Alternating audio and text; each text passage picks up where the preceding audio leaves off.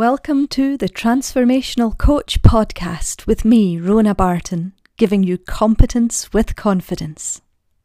Hello and welcome back to this week's podcast. We're on episode 20, Be Happier, and this is all linked to our benefits of coaching topic. So, how are we all doing this week?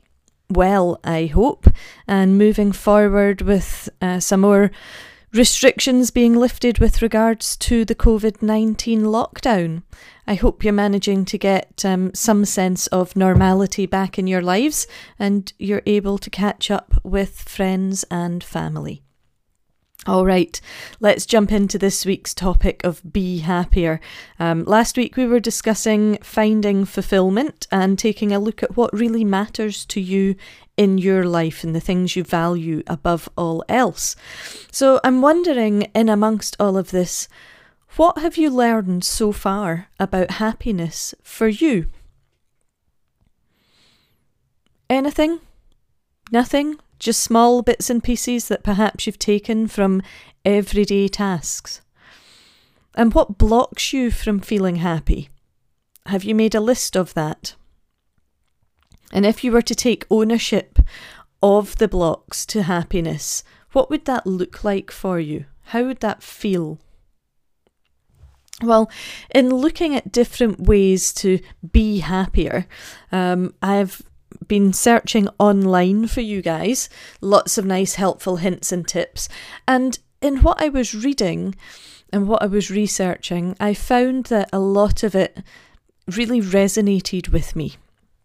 It felt um, quite comfortable when I was reading through things. So it made me realise that um, in my own way, I obviously managed to to keep myself um, happy through some of these things. So I want to share them with you today. I would say one of the first things that I look at to help manage my happiness and, and help me find fulfillment and, and celebrate um, small aspects in my life is to do my best to manage my stress levels. Now, I'm quite sure we've all over recent months found that our stress levels um, have risen for a variety of reasons, um, possibly just not being able to go out to work and having to readdress our work life balance um, when we're based at home all of the time. So, if you do have a lot of stress in your life, it can be useful to find ways to reduce it.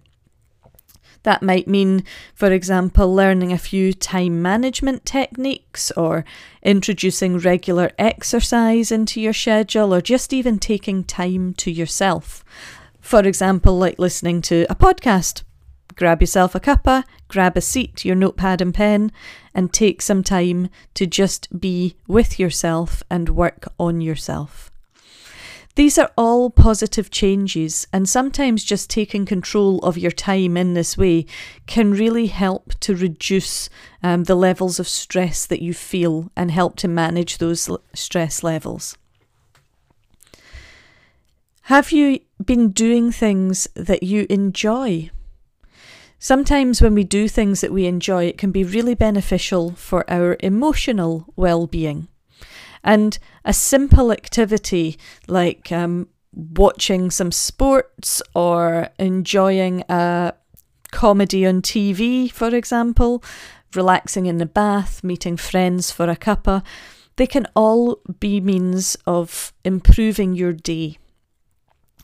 But doing something you're good at as well can also help you enjoy yourself, give you a good sense of achievement. And you could combine something like, for example, um, dancing or an upbeat exercise class that you do enjoy doing um, to help combat and manage your stress levels also. Try to avoid things that seem enjoyable at the time but make you feel worse afterwards. Um, the sort of thing that, that pops to mind might be going out, having a glass or two of wine with friends or eating junk food, but taking that a bit too far and then potentially waking up the next day with a, a sore head um, or this feeling of um, disappointment, if you like. Stick to things that give you a good sense of achievement, they allow you to enjoy yourself, um, and they don't make you feel worse afterwards. Think about the things that you're thankful for now. I know we've been over this before, but have you been continuing your gratitude list? You've probably started it, so go back through your notes and check what you've got. And think about carrying on with that. What are you thankful for today? As you sit here listening to this podcast, write down two or three things that you're grateful for and that you're thankful for. Also, consider ways to boost your self esteem. Your self esteem is really the way you feel about yourself. What can you do to improve the way you feel about yourself? Do you need to treat yourself as you would treat a valued friend? So, in a positive but also an honest way. How do you talk to yourself when you're thinking? You know, what, what do you put inside your own head? There's a lot of what we say that can put ourselves down. Thinking about yourself as, for example, um, not being good enough to go out and get the job that you're hoping for, or not being um, intelligent enough to work out a problem. If you knew that you are intelligent and you could get that job, what would you do? And what is it that you say to your best friend when they are asking these things of you? Try telling yourself something positive and treating yourself the same way you would treat your best friend. That will help boost your self esteem. Another way that can help you um, control and, and gain some um, measure of happiness is considering things like your lifestyle. Are you getting enough sleep, for example? It's sometimes um, amazes me when I think about the the days, the weeks, the months, even the years that I went with um, very little sleep. Sometimes between shifts in hotels, for example, um, but on average, an adult needs around seven to eight hours of sleep per night for the body and mind to fully rest. So, how much sleep are you getting? As soon as I learned to prioritize my sleep and make sure that I was getting the right number of hours that worked for me, and let's face it, we're all different. Some people can work very well on fewer than seven hours sleep.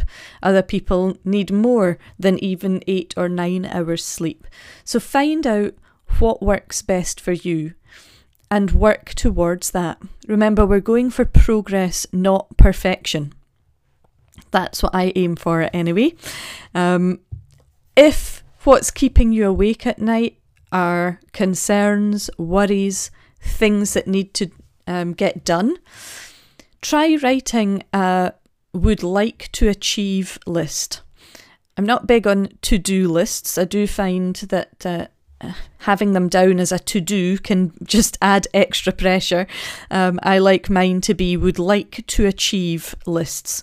Um, and anything that needs a, a time scale on it, get that noted down as well. It will help you to prioritise and it will help you to break it down in order to take action. Usually, taking these small steps can really help your mindset clear your head enough so you can get sufficient rest and re kick your thinking. A lot of times, um, if we get ourselves worked up and we try and speak to somebody about it and they tell us to calm down, it really kind of stops your thinking um, and almost puts you into um, a bit more of panic mode, um, if you like. Whereas if we take the time to consider how we're feeling about things and what our worries and concerns are, and we really get a chance to talk that through and express it, our thinking can kickstart again. Hopefully, some of these things will have helped you in your aim to be happier. However, as ever, if you want to explore this more, reach out to me, drop me a message. Um, let's set up a call when we can sit together and I can give you the space and the time that you need to think through and talk about the things that concern you and where you would like to take action. In the meantime, look after yourselves, continue to keep yourselves safe, and I look forward to speaking with you next week. Bye for now.